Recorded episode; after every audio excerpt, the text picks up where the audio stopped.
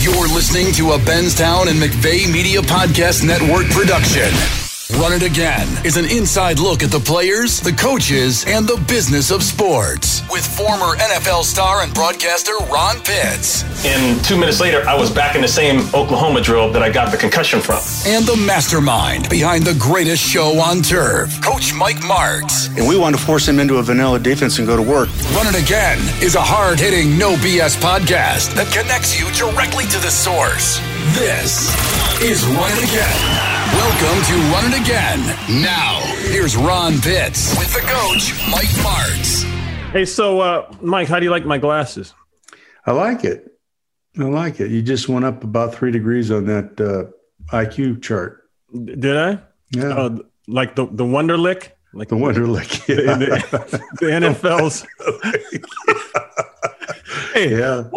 Well, let me ask you something. Since since you brought it up, what were your thoughts on the Wonderlic? And then just so our, our, our viewers and listeners understand what the Wonderlic is, the Wonderlic is the NFL's IQ test that they gave players uh, or give players during the combine in testing and so forth. In all seriousness, I thought it was pretty effective, um, particularly with quarterbacks.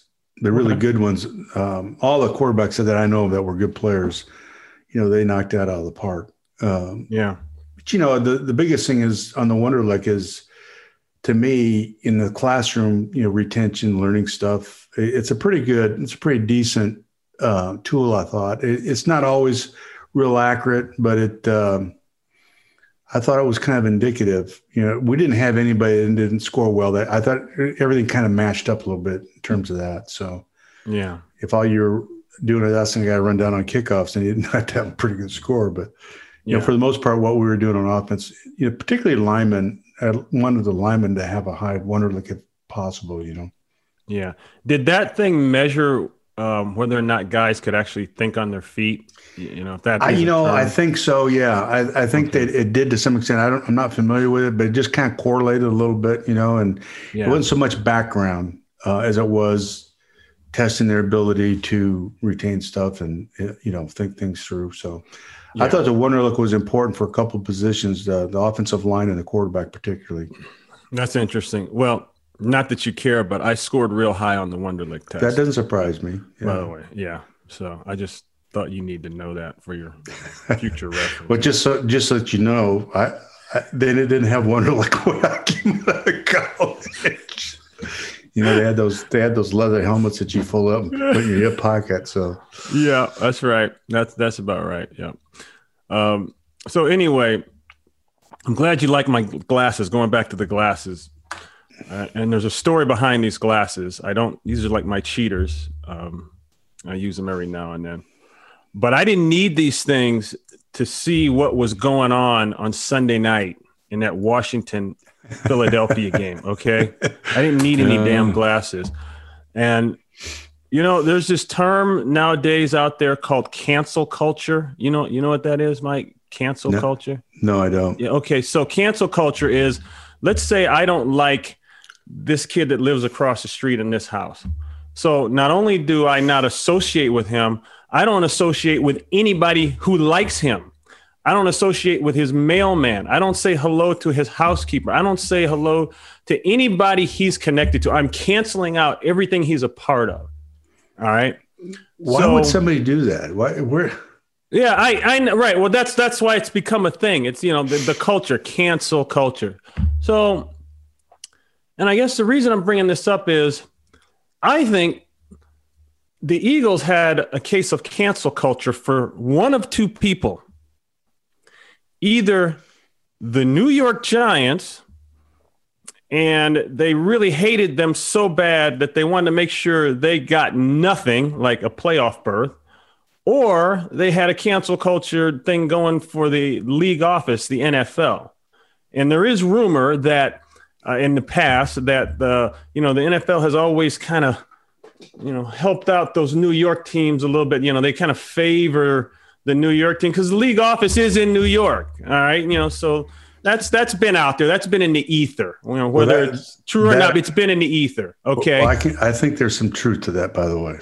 Right, right. Okay, so that that takes us now to this game. And I can't explain some of the stuff I saw. No. And it, and at one point, Mike, I just I said, you know what? I think I just came in and, and watched an episode of Beavis and Butthead or something on MTV. I don't know. I just said I'm, it was ridiculous. Yeah, it was. You know, I think uh, the his remarks and excuse about why he did what he did made no sense. It, it, just made no sense. He he deserved the time he's put in. You know, it just none of that made any sense whatsoever. So it just kind of seems to me that he was asked to do that. You know, that would be my take on it. For whatever reason, I, I doubt seriously that that was his idea to do that. No coach that I worth the salt would ever do something like that. Well, that's what I'm thinking. That that didn't feel like Doug no. Pederson. I don't think that's you know you can't compete like he's been a competitor and and do that. I think that's just kind of a contrived thing. That would be my take on it. And I think the call came down to do that. Here's what we want you to do. And I think he's, his situation is a little tenuous and maybe he felt obliged to do it. I don't know. Mm-hmm. I just can't imagine any coach doing that. Any, any football coach ever doing that. You lose your football team. How can you stand in front of a team and ask them to do the things that uh, they have to do to win and, and then you don't, you know, but, and that's Ron, to me, that's exactly – the issue with the the league to me is a separation between front office and coaches. You know, and yeah, you know, the front office is all about money and and personnel, and let's look at this guy, let's look at that guy. We can move on, and they're not on the field. The the comp- competitive part of it doesn't strike them. They don't get it. Um, it's yeah. just kind of the way it is, you know. Yeah, yeah, and um, uh, so okay, Jeffrey Lurie is the owner, and now now you you taking what you said you go to the next step. So what could it have possibly been? Was he clapping back at the nfl for switching that game? Now remember they switched that game. That was just going to be a regular one o'clock start east coast time game eastern daylight standing time game. And all of a sudden it becomes a prime time uh, entire nation game at on sunday night all right and and for only one reason, right. and that's hoping that the Eagles right. beat the Washington football team so that the Giants now go to the playoffs. Right. And let's keep in mind also uh, the, the New York market is the number one television market in the country, by the way. That's correct. Yeah. I guess uh, that's certainly a possibility. Some somebody somehow made that decision. I don't think it was the coach. Um, where it came from and why, I can only speculate. Uh, maybe that's what it is, Ron. I don't know, but it'd be very hard for me to believe that uh, Coach Pederson would that he did that uh, on his own volition, and he's taking a lot of heat for it. I know that, and rightfully so, by the way. Yeah, yeah. Well, all right, that's a story to be continued. That's uh, that was definitely very weird, and it, it got uncomfortable. It got it got I, I turned the game off. I turned the game off. I got so angry, I just turned the game off. I couldn't watch it anymore. It really, it just, it just made me sick to my stomach that somebody would do that. But that's the way it goes, yeah. I guess. Yeah, yeah. Okay. All right. Well, let's let's move on here. So here we are, Mike. We're at the playoffs, and we've got our teams. Okay. Uh, just take me through uh, a matchup that jumps out in your mind now. This is this is different COVID nineteen because we've got a third wild card team in this thing this this year on, on each conference I, side. I think the, probably the most competitive game will be the Ravens and the Titans. Yeah, I think that thing's got a chance of being a real slugfest. I that you know usually I kind of get a feel you know after watching teams play and looking at their numbers and you know who's injured and whatnot, you kind of get an idea who's probably going to win the game or who's stronger. And well, I tell you this one, it's anybody's guess. And and I know how good. Uh, Henry is and his ability to run the ball, but you know, on the other end, you got to be able to contain that quarterback. I don't know. My my instinct is to say that Tennessee will win that. Mm-hmm. But boy, you know, the way the Ravens have been playing coming down the stretch here, that's how that's a tough one to call. Yeah, yeah. So in the okay, I'll start with the AFC since we're talking AFC. Indy and Buffalo. That's the seven seed. Indianapolis going to Buffalo, the two seed. Kansas City, of course, is sitting on the couch Resting, watching yeah. because they've got the bye.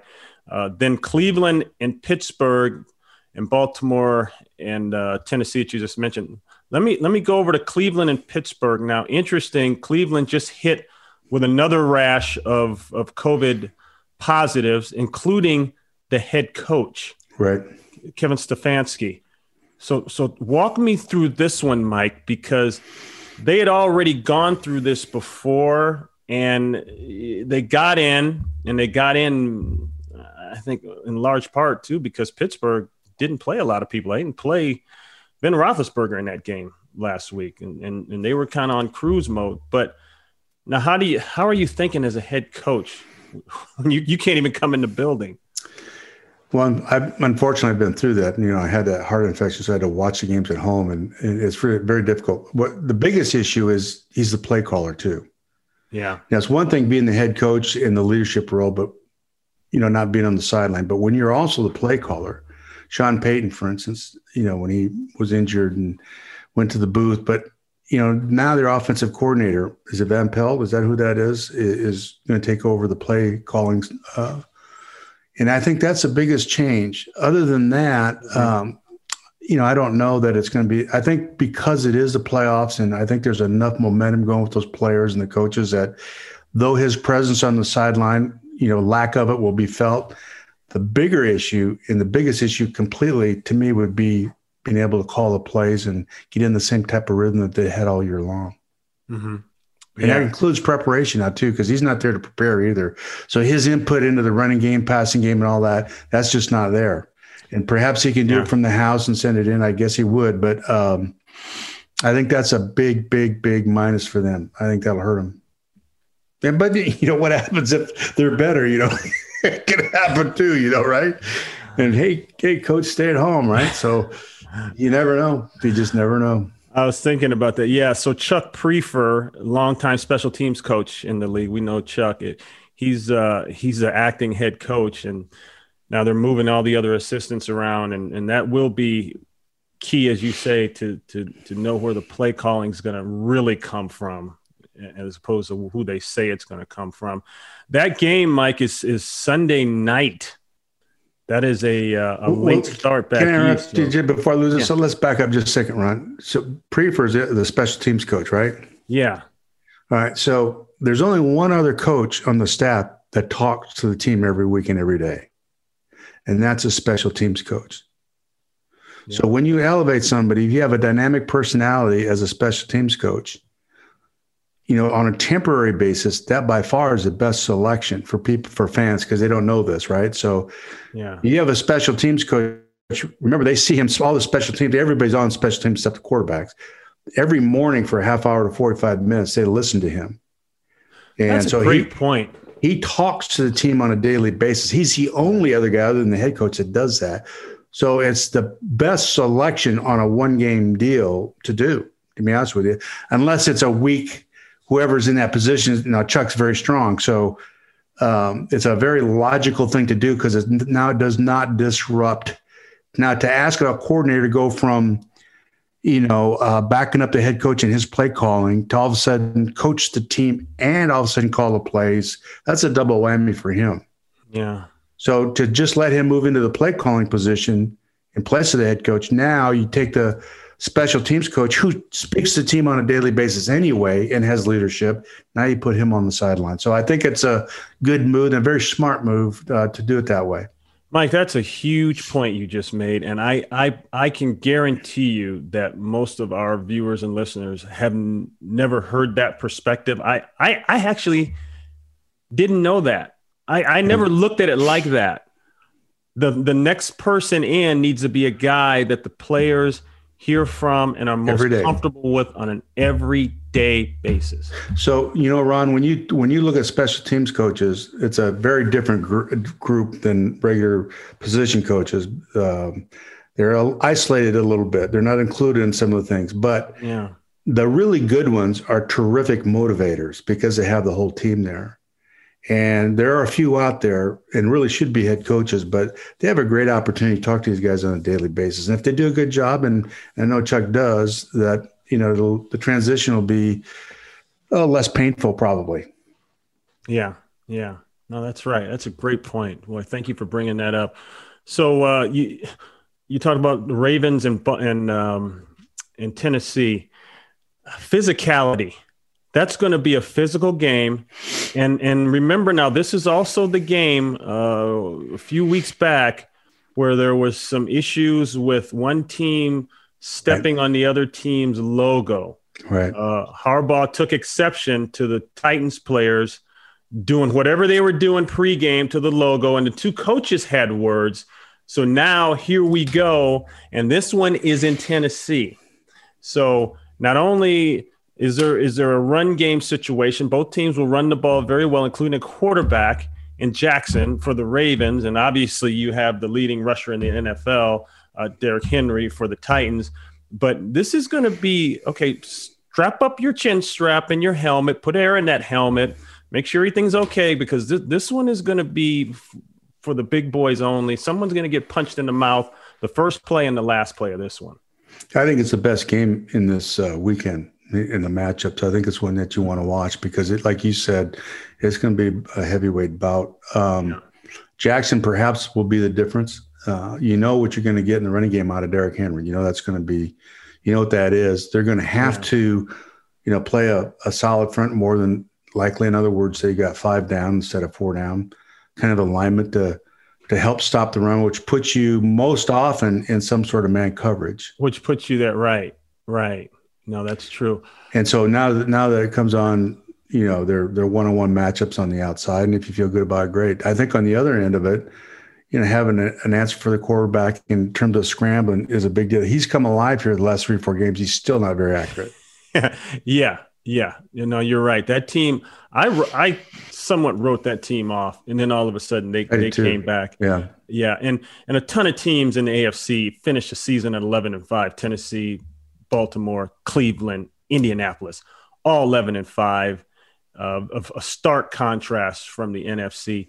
So the last game uh, in the AFC side, before we bounce over to the NFC side, um, Buffalo, Indianapolis. So uh, Frank Reich, head coach of the Colts, now going back home into Buffalo and taking a pretty good offense and a pretty good quarterback with him. You know, my heart wants to see Rivers because he hasn't been able to do it to Chargers all of his career. Go a long way in the playoffs and do something good. Yeah, yeah, that's right. But you know what, Ron? I love that Buffalo team, as you know from the very beginning. I think they've been built the right way. I think they're yeah. solid. Uh, and I know you've been there too. When you're on a special team that has a lot of momentum, it's like living under a star. You can't do anything wrong. And I think that's where they are right now. I just think that right. I think Buffalo is, to me, Buffalo's got the best shot of win the Super Bowl. I just think that they're a real special team right now. Yeah, I'm holding on to what you said uh, last week. They they may be they may be the best team in the NFL.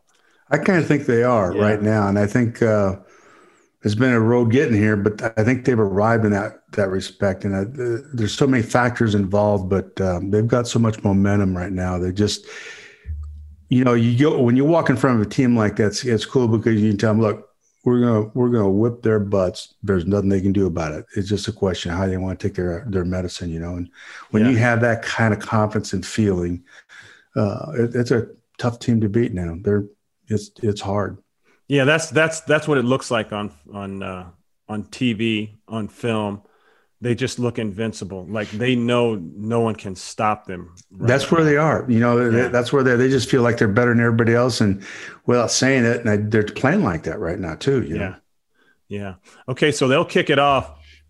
They've got the Saturday game uh, against Buffalo and the Colts, so that'll be the first game of the of the of the day there. So, um, fourteen and two, Kansas City, and Kansas City Mike, I was watching their Atlanta game and I went to the coach's copy and I wanted to break down, you know, why is why is Kansas City in these close games here? What what's happening? And they seem to always pull it out like good teams do.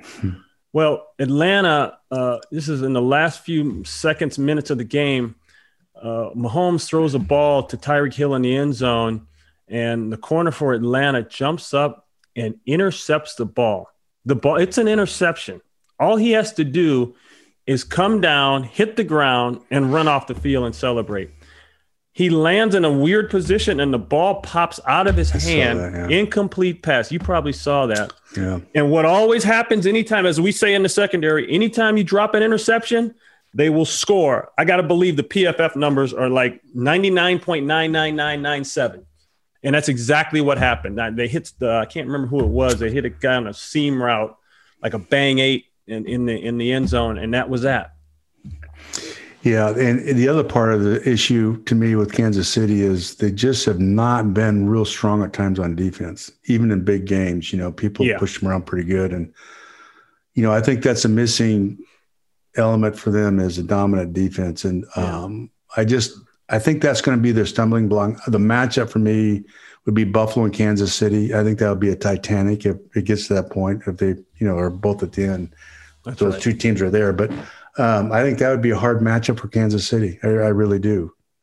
Yeah, and and you know, at some point you keep pulling these games up, pulling them out, and I don't want to take anything away from Andy Reid and, and a team's ability to do that because that's also the mark of a good team. But that can also be a slippery slope, and you got to know where you're playing well and where you're not playing well. Well, the matchup in a game between those two quarterbacks is pretty interesting. Where Josh Allen is right now, in Mahomes, you know, I think that uh, you know with with Josh's mobility and his size, that's a factor that they haven't really seen before.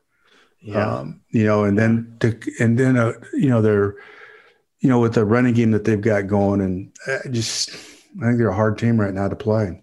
yeah, and you know, it's also about when you the timing of when you play someone. If so, Buffalo's the two seed. So they shouldn't get matched up with Kansas City if they keep winning. Everyone keeps winning until later on, Until the end, right? until the end. So, so what could happen Yeah. is someone could knock off Kansas City, and now what you've been talking about in Buffalo being perhaps the best team, now it could be, easily come to fruition. Yeah. Yeah. Either like you said, it's going to come down to Kansas City and, you know, Yeah. Yep, that's right. Road through Kansas City. yeah, Yeah. in the AFC. So, but we'll see. It's it's interesting. There's just uh, some great matchups in the this weekend. All three of those games are really good matchups and be fun to watch.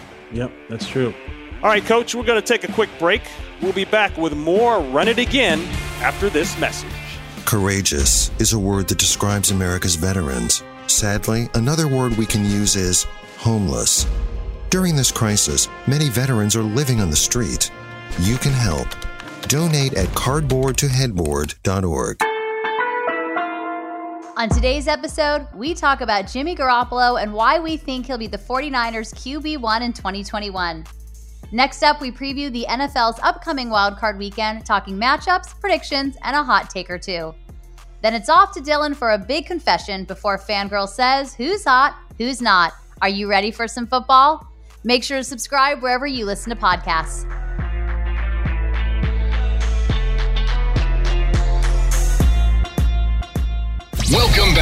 Here's Ron Pitts with the coach, Mike Martz. Okay, let's go to the NFC side. So, got the Bears and you've got the Saints, and that's a seven seed versus the two seed. Let's start with that one. That that game is the Sunday night game at 4 p.m. Eastern, 4:40 p.m. Eastern time. Um, Chicago got in, got in at the last second, so to Right. speak. You know, I think uh, the thing that people don't maybe they're talking about in, in Chicago, I don't know, but the thing that the biggest disappointment to me is you got Trubisky now is playing well. They're and Montgomery, shoot, he's man, he's ripping it up. Yeah. The running back, he's really doing yeah, good. running all of a sudden. Yeah. They're doing a good job. They just have been at times bad on defense, bad, and that's a personnel wise, that's a terrific defense.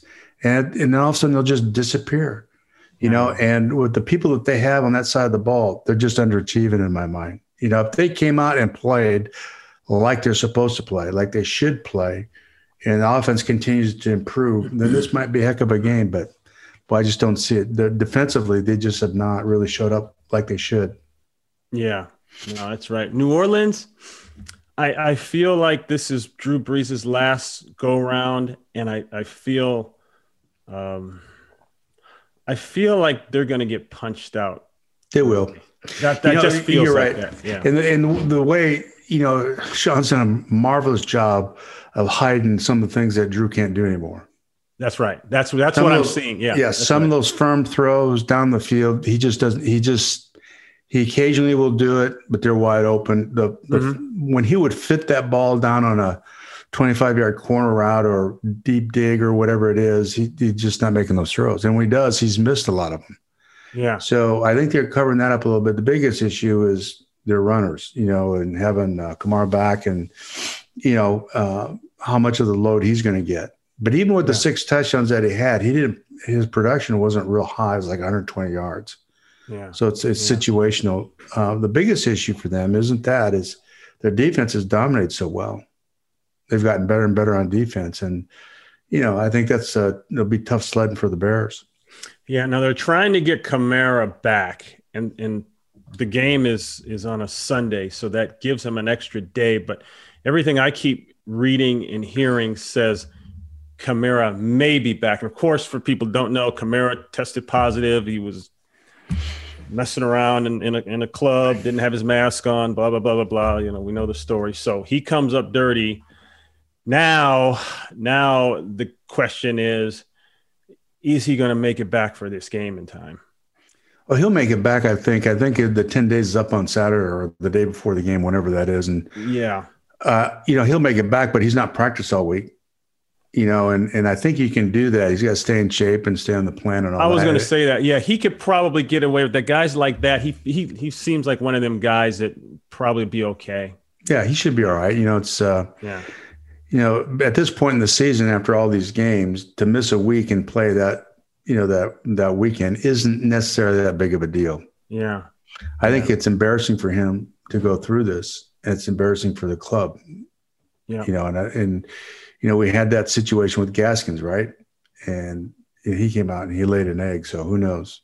Yeah. Nah, he he didn't he didn't have to do that. He he No. didn't uh he didn't have to do that. Yeah, that was Dwayne Haskins exactly. Yeah, you, the the quarterback at uh Washington, Washington, yeah. and that led to to them having to cut the kid, and you know hopefully Well, that's there's really no difference between the two in the situations, you know, and, Yeah. and one is kind of treated one way because he wasn't a good player. He hasn't done anything. And here you have this other guy all of a sudden that's really emerged as being a terrific player. And, and he's out doing the wrong things, you know, it just doesn't Yeah. make sense.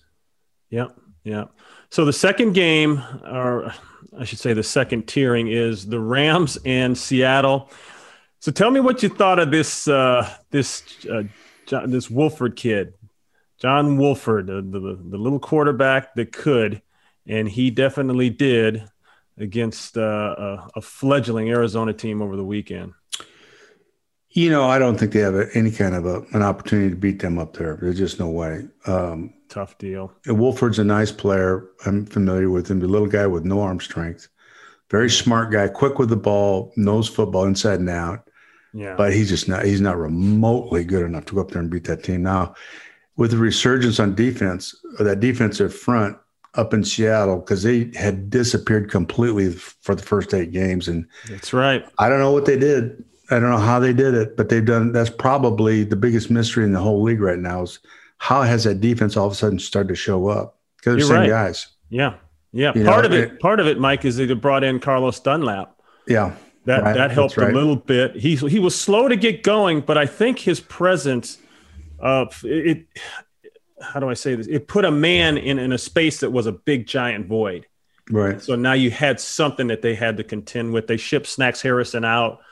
Uh, they weren't they weren't happy with him in a lot of areas. So they they've, but that's that's Pete Carroll. I, I will say that's Pete. His teams are always ready to play, no matter what the situation. If there's a problem, he seems to fix it, and then get them back ready to go again. Well, the one of the things I watched in their defense earlier on that, and you and I talked about this months ago, they they just didn't have any pizzazz to them. They didn't pursue like you see uh, Pete's teams pursue. They didn't have Yeah. the intensity and you know that of all positions up front. You know that's where it's got to show up, and it wasn't. And perhaps changing the leadership in that group, Yeah, you know, and dialing them in a little bit. But the other thing is the run fits are different now too. I don't know what they've done because I haven't really looked at them and studied them at all structure wise, but.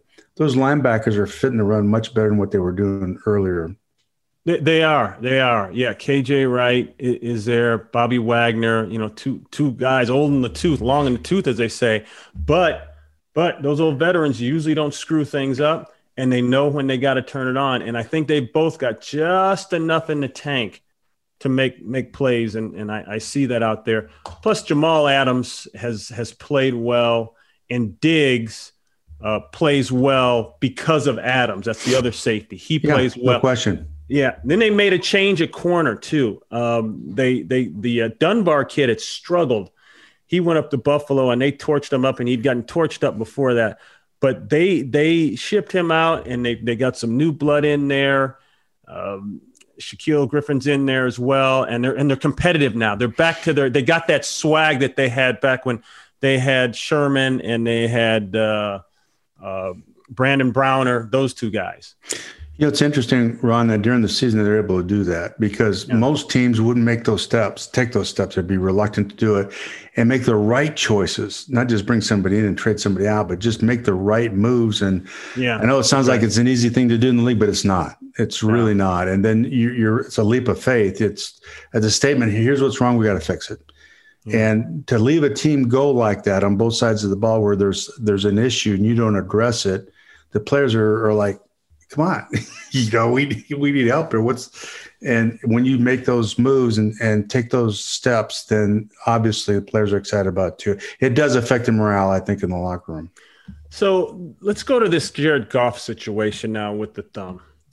He gets two pins put in his thumb, and from what I was told, Mike, he I know this is going to be a bad illustration here, but the break is in between the the bottom knuckle and then right here, okay, in this knuckle.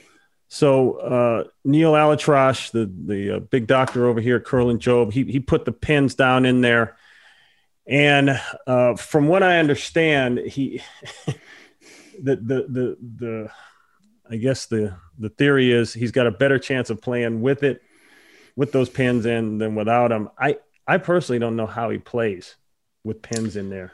Well, you know, uh, Kurt broke his thumb twice for us and missed Yeah. six weeks. You know, 2000, we were 6 and 0, we were rolling and we were going like crazy. And first half, he breaks his thumb on a snap from the center. Uh, uh, we'd lost our center, had another one in there, and he snapped it and broke his thumb. And Yeah. and then a year later, he fell down against the Cowboys on a screen. He just caught himself in the ground, fractured his thumb, and he was done for for six to seven weeks. So that. Yeah, I remember that. Yeah. I don't know how he's going to play. Now he, he evidently he was still throwing the ball, you know, when he had that done in the game. So I think it's just more than anything a soreness issue. Now I've had receivers fracture, dislocate fingers, and go back and play. And as long as he can withstand the pressure, uh, because the zip comes off your forefinger and it's bounced by your thumb, and as long as he can get pressure out of that thumb, m- Yeah. maybe it's okay. I don't know, but I still with, with him in there playing good, they don't beat they don't beat him. No, no. I, I think, I think Sean McVay is just trying to give Seattle two guys to prepare for. really, really, Oh, yeah, that's what you really do, just yeah. one guy, I guess. But whatever you want to say, yeah, I, I see it. Okay, so that game goes off uh, four. That's a four o'clock game Eastern time on Saturday. So that'll uh, we'll, we'll check that one out. That's six seed versus the three seed Rams and Seahawks, and then uh, finally Tampa Bay and Washington, and uh, you know Chase Young he says uh, after that win against the Eagles, he says, uh, "I want Brady. I want Brady." And you know, I agree with what Arians commented on, and his reaction was, "Well, be careful what you wish for, young man." No pun intended. Yeah, I wish Bruce. I wish Arians would have not said anything.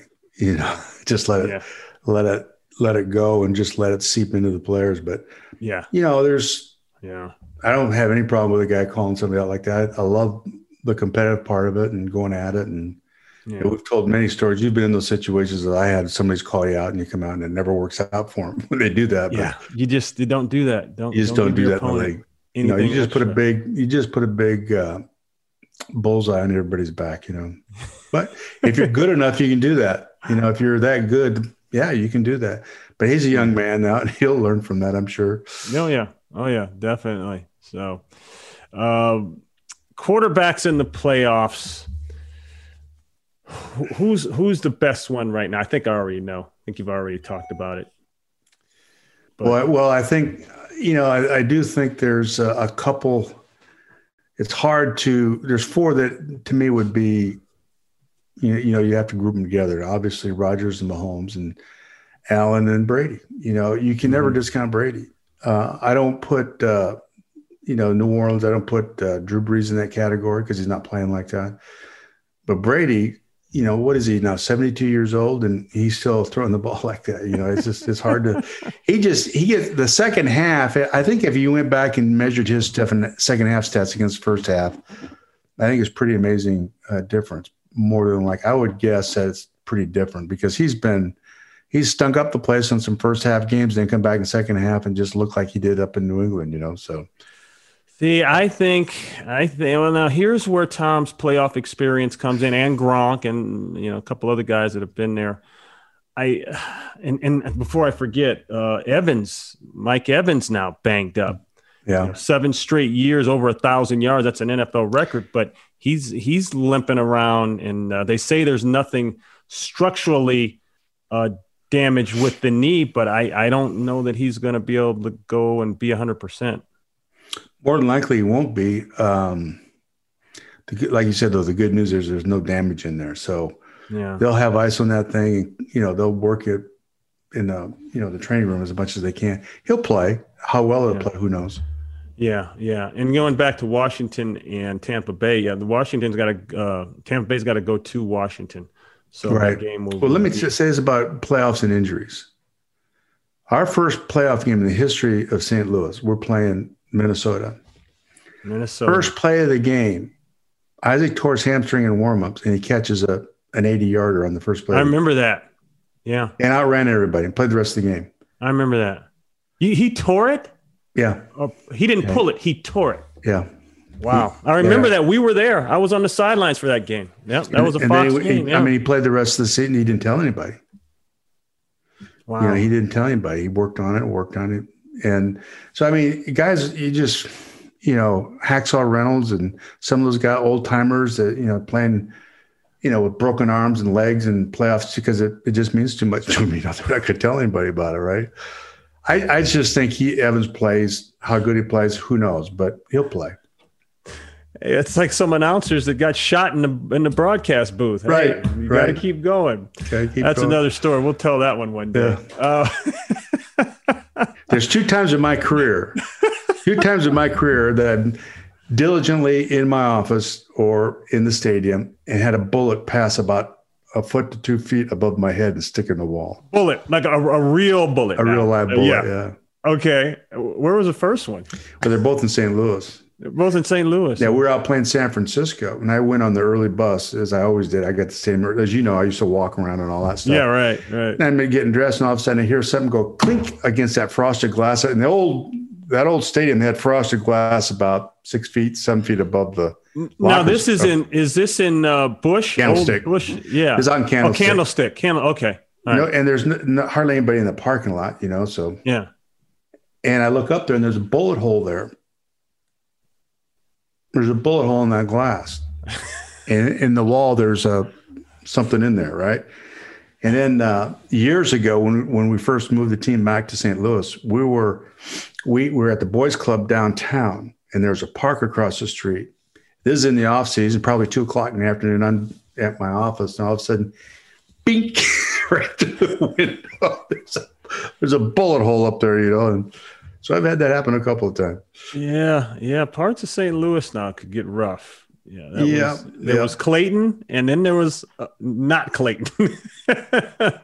Yeah, you want to find a U-turn once you cross the river, right? That's right. Uh, that, that's right. Yeah, yeah.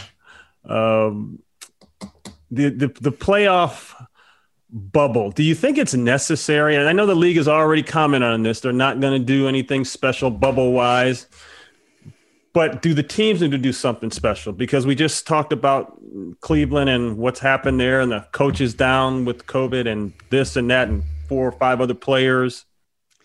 You know, how did these how did these guys contact it? You know, was it because of not being in a bubble? It's so hard to say. If, if I'm an owner, I just spend the money to lock everybody up in a hotel for the week. That's it. Why It's not just- do it? Yeah. You know, why, not? wouldn't you do it and just say, you know, and and put guards on the front door and that's it. Hey, get ready Mm-hmm. to play. That just means too much. You know, you're not going out. It's just the way it is.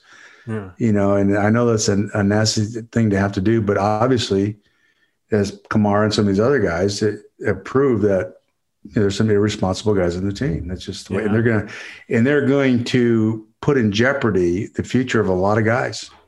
Yep. You know, and, and the potential of being a Super Bowl team. So Yeah. I would, you know, I, I would lock them all up. Why why wouldn't you? What would be the downside to that? When I say lock them up, I mean you're staying in the hotel and Uh, right. you know you're just not going to leave to go someplace. That's all.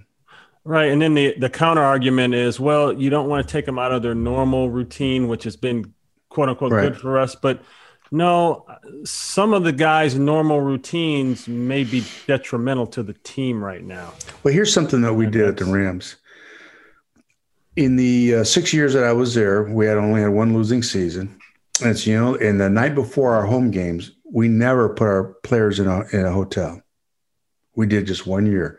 And this year we went seven and nine.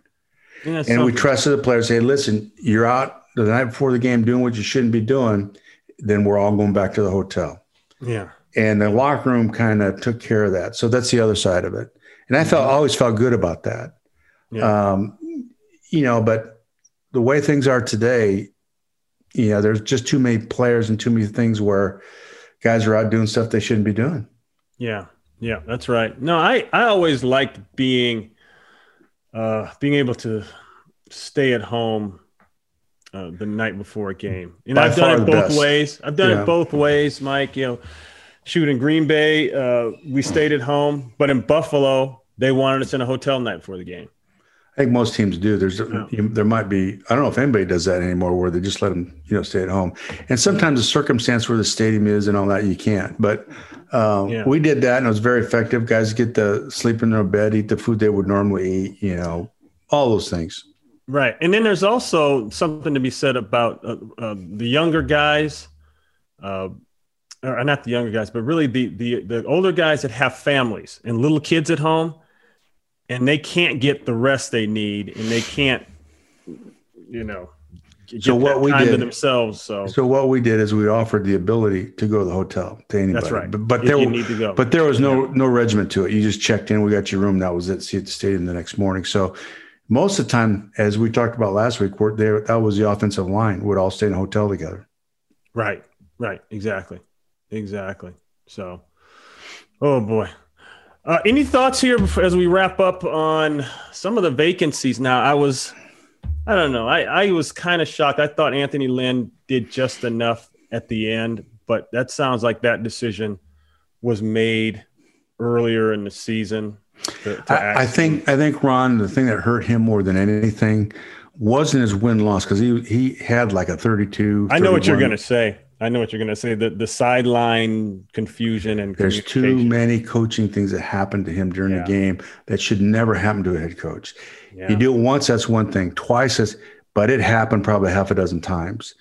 And where there's just miscommunication, disorganization, uh, and that's on a head coach. So, as much as you like the guy um, and, and think he is a good coach, that's on him, and it's got to change.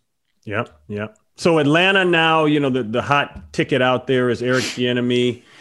Uh, he's done an interview with them. Joe Brady's interviewed with them. Raheem Morris, Robert Saleh. Th- that's been uh, in the in the the interview grinder there. Detroit, they're looking for someone. Darrell Bevell's name is, you know, he's interim head coach. I don't know if they're going to stick with that. You know, I'm like, how often do teams stick with the interim guy? It seems like they don't do that anymore.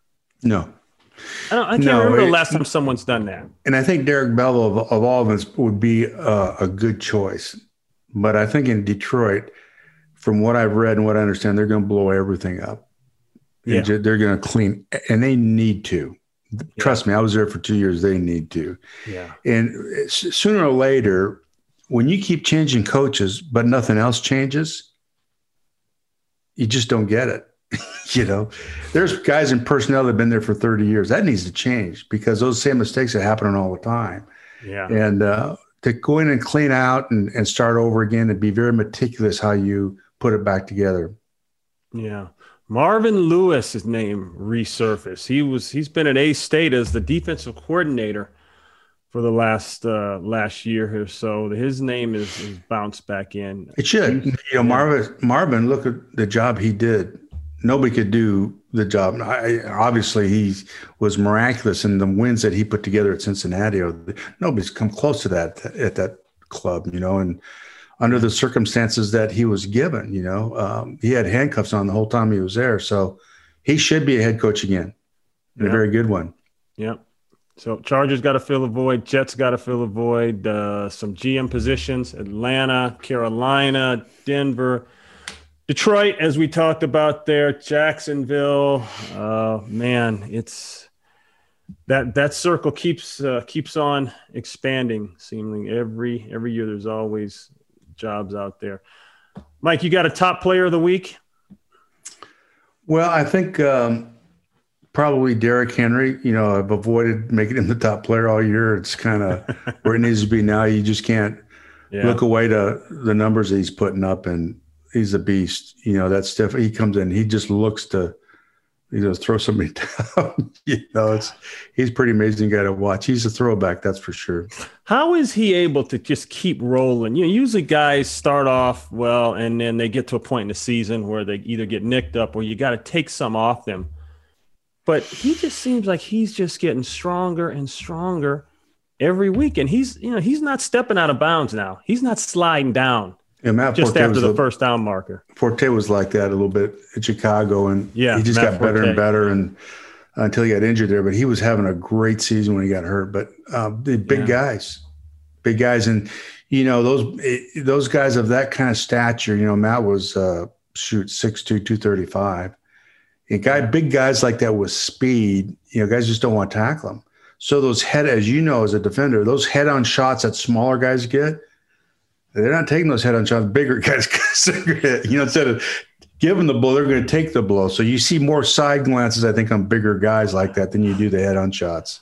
I'm going to tell you, he brings back shades of, of Earl Campbell, and a lot of our, our, our viewers won't understand Earl Campbell because they didn't see a lot of the video. They're going to have to go up on YouTube and, and look him up. But he would he destroyed secondaries. It was like it was like a monster loose through town. And the townspeople are screaming and hollering and they're trying to get water and throwing torches and yeah.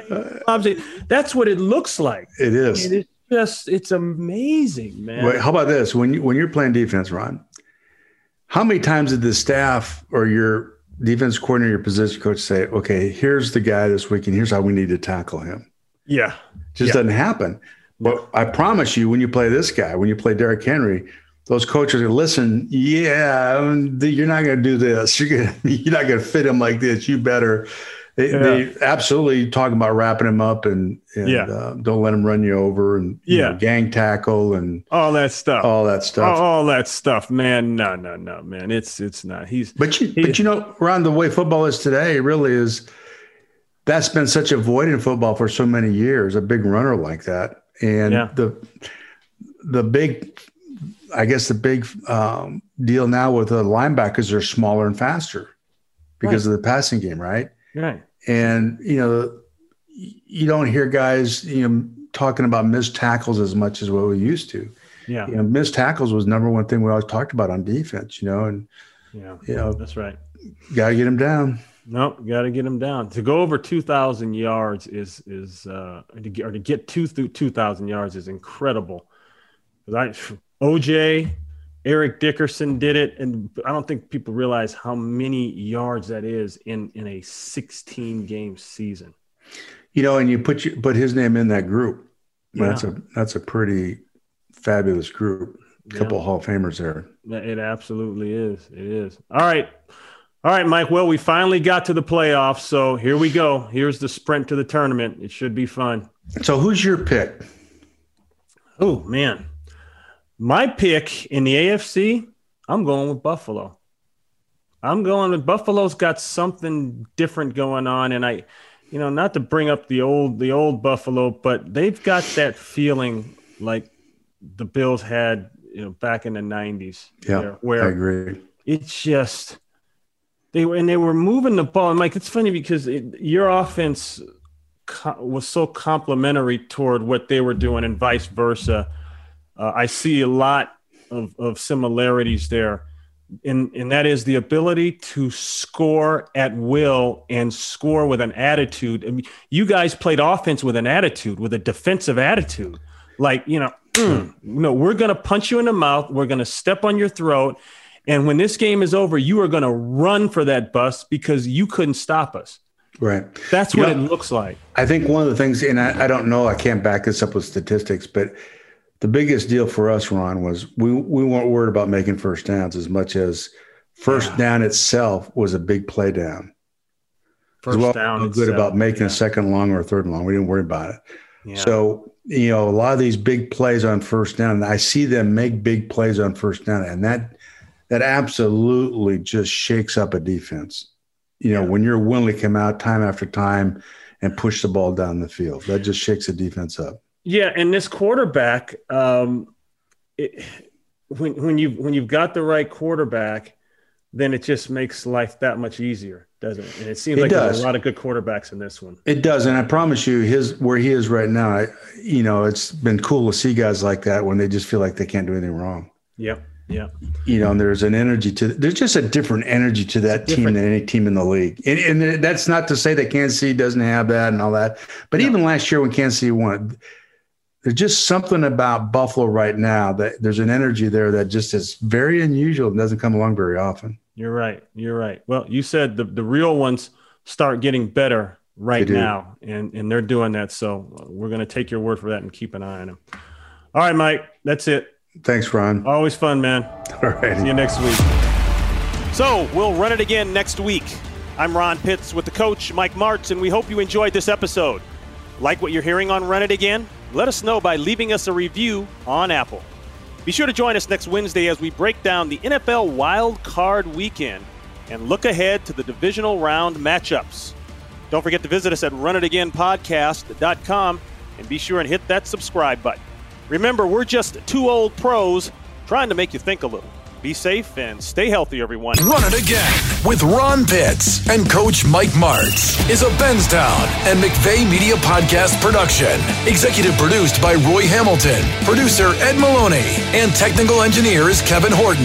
You can follow us on Facebook, Instagram, and Twitter by searching at Run It Again Podcast.